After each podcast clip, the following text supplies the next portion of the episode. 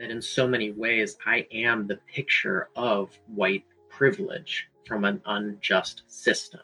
I have benefited directly from an unjust system.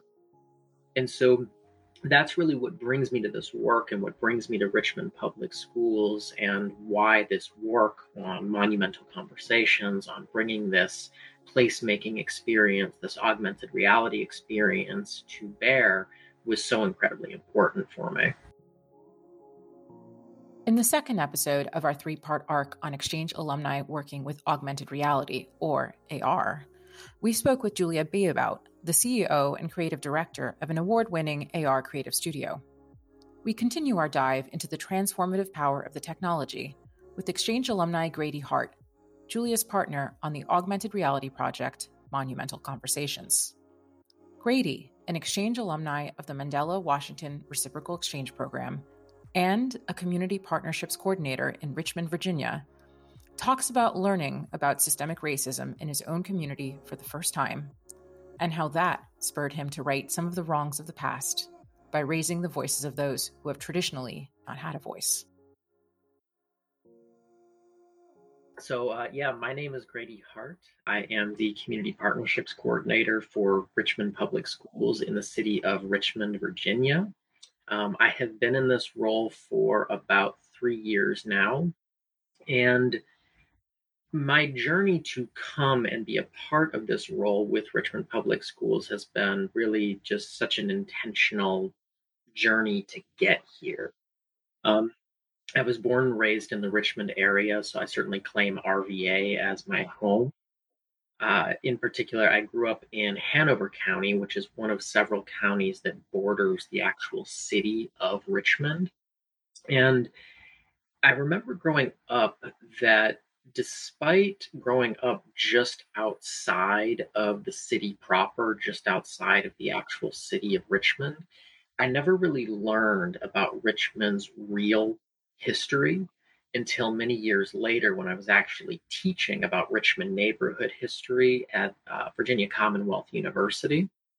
And so I never learned until then, for instance, about the highway system that was built, uh, you know, just very intentionally to destroy Jackson Ward. You know, at that point, it was known as the Harlem of the South, the Black Wall Street. It was a thriving African American community that, up until the 1950s uh, or in the 1950s, was just destroyed by this interstate highway system, Route 95, Route 64. And to me, you know, the fact that I didn't actually learn about that, I didn't learn about, you know, Richmond's real history until years later when I was actively seeking to learn so that I could teach. That is just something that has never sit right with me. Um, it's something that really has cut to my core. And so for me, that is really when I just kind of came to the conclusion that, you know, I can either be a part of the solution here, I can um, you know, try to sort of, you know, right some of these wrongs or be a part of righting some of these wrongs, or I can, you know, stick my head in the sand. And I mean, for me, just thinking about specifically that highway system, you know, I was born, like I said, in Hanover County, and my parents used to use that highway system every day to get into the city where they would earn their living and then to get back out of the city. And because of the way that we fund our schools, primarily through local property taxes, that meant that the money that my parents were earning in the city was in, was ensuring that I was getting a strong, mm-hmm. good education while doing relatively little or nothing for the students and the kids that lived in the city proper.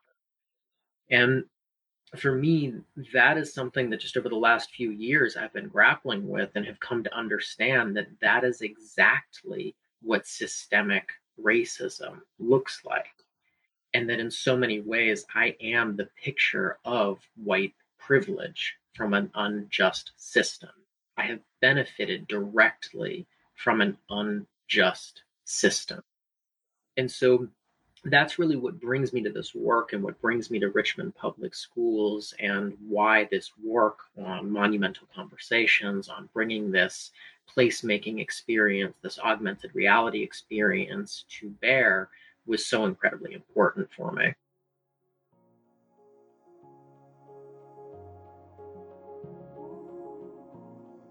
I think my first year working with VCU, with Virginia Commonwealth University, and uh, there's a gentleman here that almost everyone will know his name. It's uh, Reverend Ben Campbell. Uh, he is really one of the local historians, Richmond historians, that has uncovered so much of Richmond's history. He's written a book called Richmond's Unhealed History, which I would highly recommend.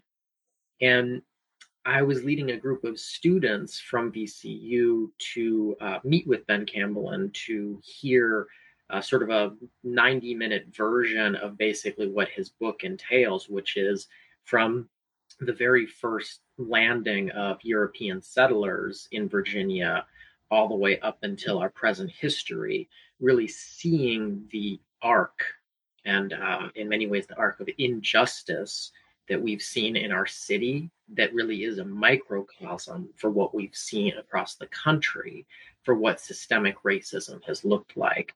Um, you know, starting right with the fact that, you know, uh, there was, um, you know, early on this sort of definition of the white race as being, you know, being something superior.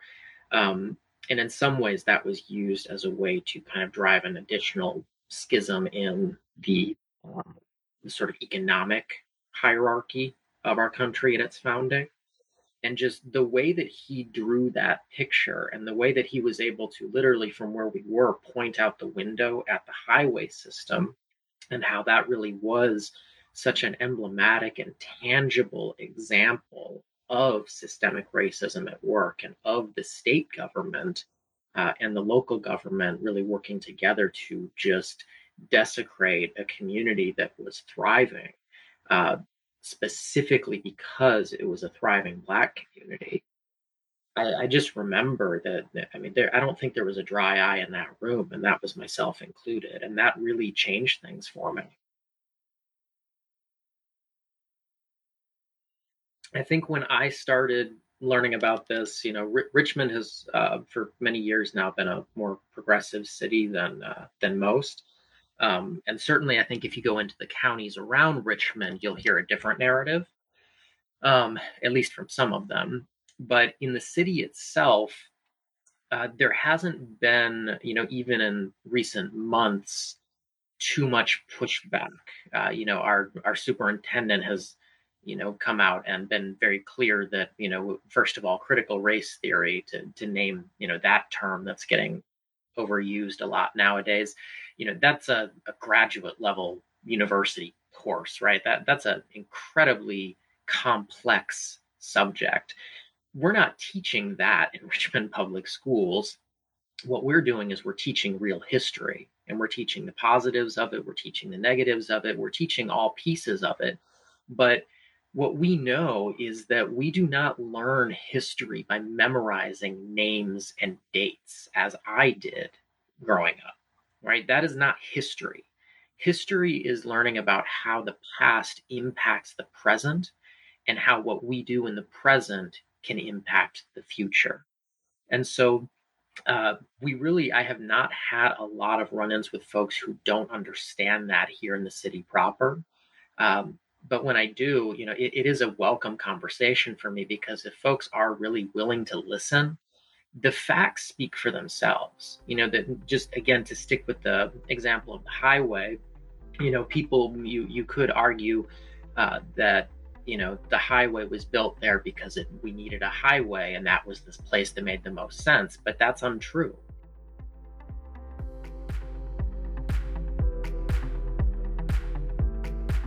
Uh, you know, I think we the first part of that may be true that we needed a highway, but if you look just a I mean, literally like less than a mile, about a half mile, if that, north, there is a natural alley where a um, where a train track currently is, And if you look at what that looked like in the 1950s, I mean, it was, you know, it was basically open space ripe for a highway to go through.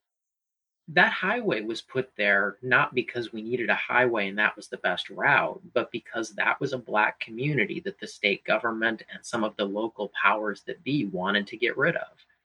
And that was in the 1950s, right? Like, we're, we're not talking about that long ago. This was very recent history and what happened as a result of that is that families were displaced.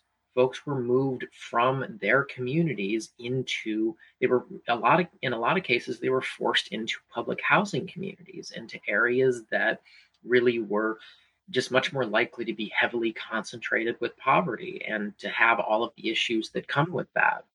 I mean, it, it just it, it it completely changed what life looked like in that area. And it was done intentionally. And there's no argument that you can make to say that that was not done intentionally. Look at the facts. It was absolutely intentional. And that's an important part of our history as a state, as a city, and as a country. But what this project really was about at its core was sharing the voices and really raising the voices of folks who have traditionally not had a voice, especially in places like Richmond's Monument Avenue. Um, and that's something that we heard very early on from the community. They said, you know what? We've heard the stories of these folks on Monument Avenue, right? We know about Robert E. Lee. We know about Jeb Stuart. We know who they are. We know what they stood for stop telling those stories. Like, let's use this as an opportunity to tell all of the positive stories, the stories of resilience of the Black community, the stories of how the Black community has contributed to making Richmond the great city that it is today and making the United States the great country that we are today. And that's something that we really set out to do from the very beginning. The groundwork for monumental conversations might have started with Grady's time working at VCU, but the spark for it went off at an alumni ties seminar hosted by the U.S. Department of State in Santa Fe, New Mexico. In December 2019, Grady met Julia Beabout at Art, Culture, and Conflict Transformation, which focused on using the arts to resolve conflict. Their initial goal for Monument Avenue was to spark a conversation. But then, between the start of the COVID 19 pandemic and the murder of George Floyd, they knew they had to go deeper. Richmond was certainly uh, a changed place during those months that followed. And at that point, Julie and I had just identified well, you know, we would love to just spark conversation about Monument Avenue, about this avenue that is made up of statues of Confederate generals and Confederate, um, you know, Confederate um, essentially it's a it's a monument to the lost cause narrative. That that's basically what Monument Avenue has been. Um, and so what we did at that point was we identified okay here's where we want to do this we were able to get a grant from the alumni ties and from the us state department to help give us some seed funding to get started on it and um, we were able to then uh, go back to you know well, so I should say, then the pandemic hit. and we had to step back for a little while, right? The start of 2020, uh, working in the in the public school system, it, it completely turned everything on its head for us, and we had to reprioritize for a while. And so, really, it wasn't until August or September of 2020 that we were able to kind of come back to the drawing board and say, "Hey, this is now more important than ever." You know, Monument Avenue looks different some of the statues at that point had been torn down by protesters, some had been removed by the city themselves. And so what we said is this is a this is a golden opportunity to use this space to create more conversation, right? To have conversation about what Monument Avenue looked like in the past, what it looks like now, how we got here, and what it's going to look like in the future. And I think the most important thing that we did at that stage was we looked around and we said, who needs to be at this table? Who needs to be represented here? And so we spoke with several uh, museums the Virginia Museum of Fine Arts, the Virginia Museum of History and Culture, uh, the Black History Museum, which is located right here in Richmond. And we also looked at, you know, we need our students to be involved, right? RPS students played a central role in this project in shaping what it was going to look like and then in actually building out some of the components of it. Um, and then even beyond that, you know, we worked with local artists, local activists, local historians, and ultimately we looked around the room and we said, you know, if you know th- this room needs to look representative, it needs to look like folks, uh, like more folks here who have not traditionally had their voices heard than, frankly, than you know white people. And so that really was the core goal at the start of this was to make sure that we had the right people at the table and by doing that, we were able to get such real, authentic stories and such real feedback that, you know, again, at, at the start, we had thought about, you know, do we focus on Jeb Stuart and Robert E. Lee and try to put context around them? And what we heard loud and clear from the community was, again, no, we've heard enough about those folks. Let's talk about Maggie Walker the first black woman to own a bank in the entire United States.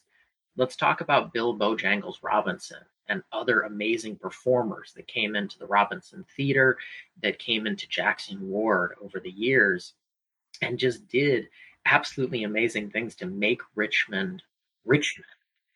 And hearing that from the community, and not just hearing that broadly, but then hearing the details, hearing the specifics of those stories you know, pulling in quotes from people like the founder of Richmond of the um, the Richmond Planet, one of the first black-owned newspapers in the country, and being able to bring in the voices of our students and of community leaders literally to be the narration in the augmented reality app and be able to be the ones that you hear speaking through the app.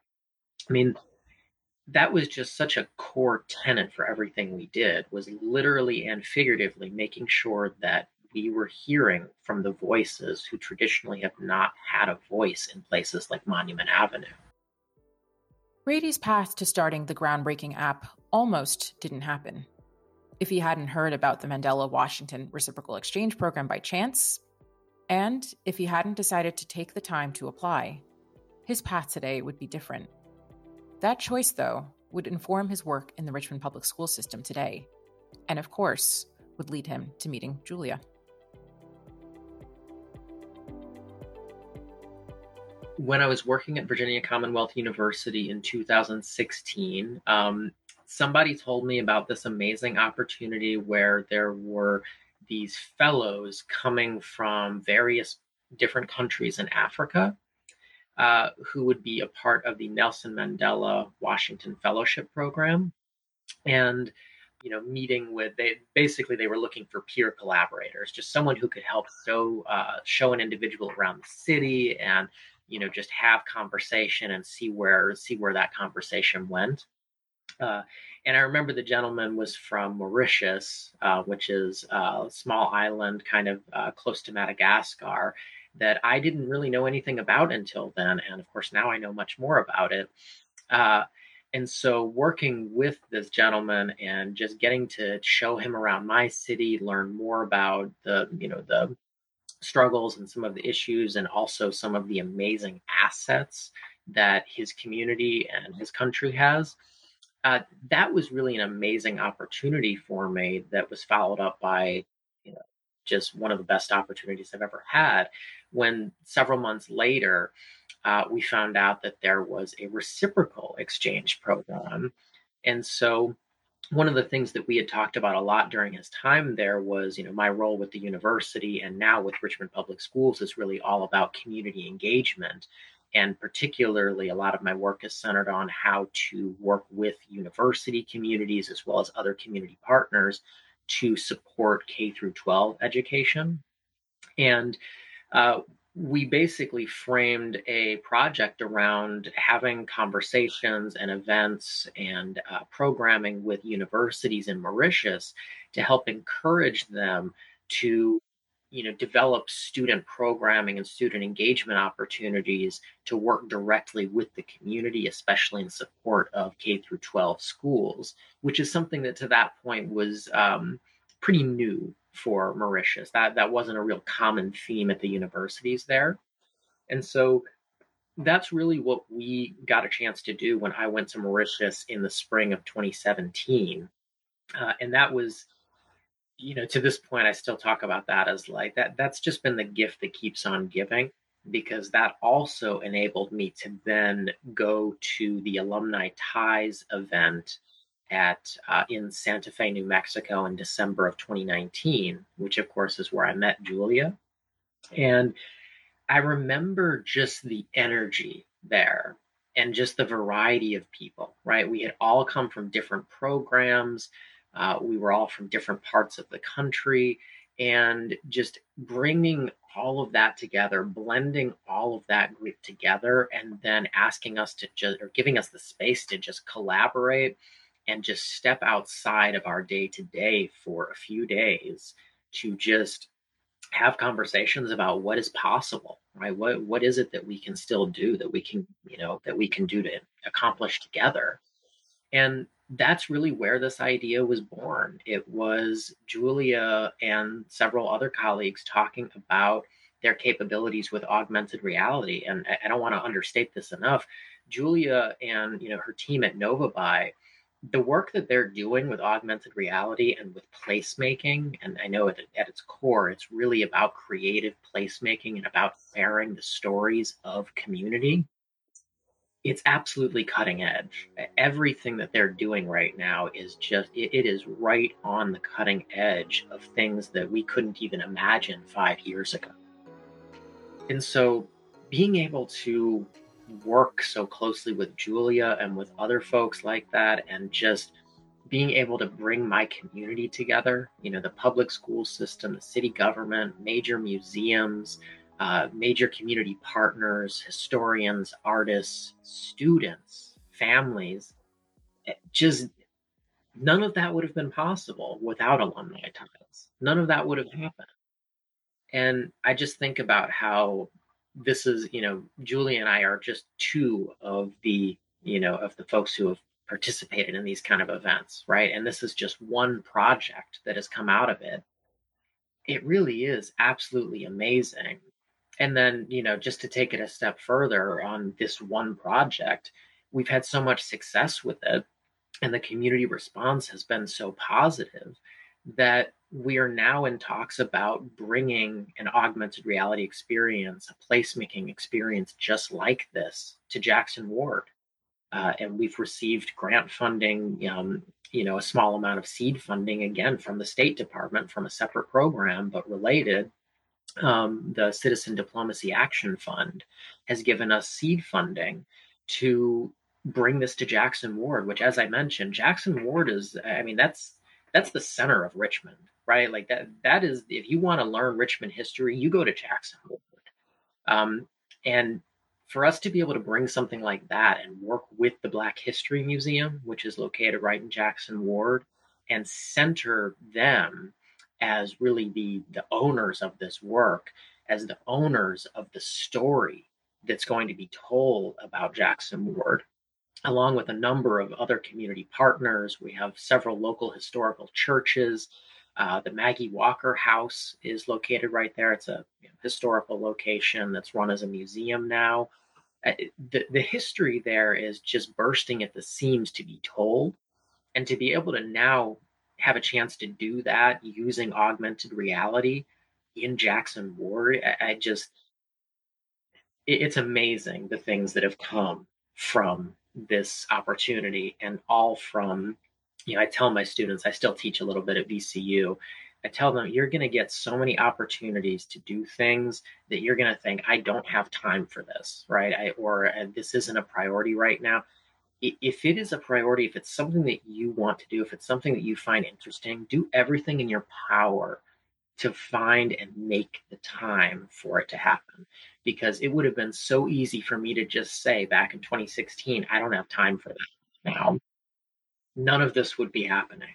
None of this would be happening if I had just not taken the opportunity that was presented to me and then not taken the continuous opportunities that the alumni ties and that the State Department has continued to make available for me. I, I just keep saying yes, and amazing things keep on happening.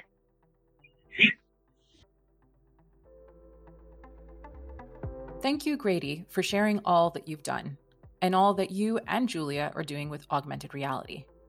To find out more about Monumental Conversations or to download the app, visit monumentalconversations.org. Grady also welcomes emails from listeners at ghart, H A R T, at rvaschools.net to continue the conversation. Next up on Voices of Exchange, two exchange alumni who met at another alumni ties seminar explore American identity. They both come from small towns in the South, but that's where the similarities end. Tune in for a conversation about race, identity, and why how we tell our stories matters.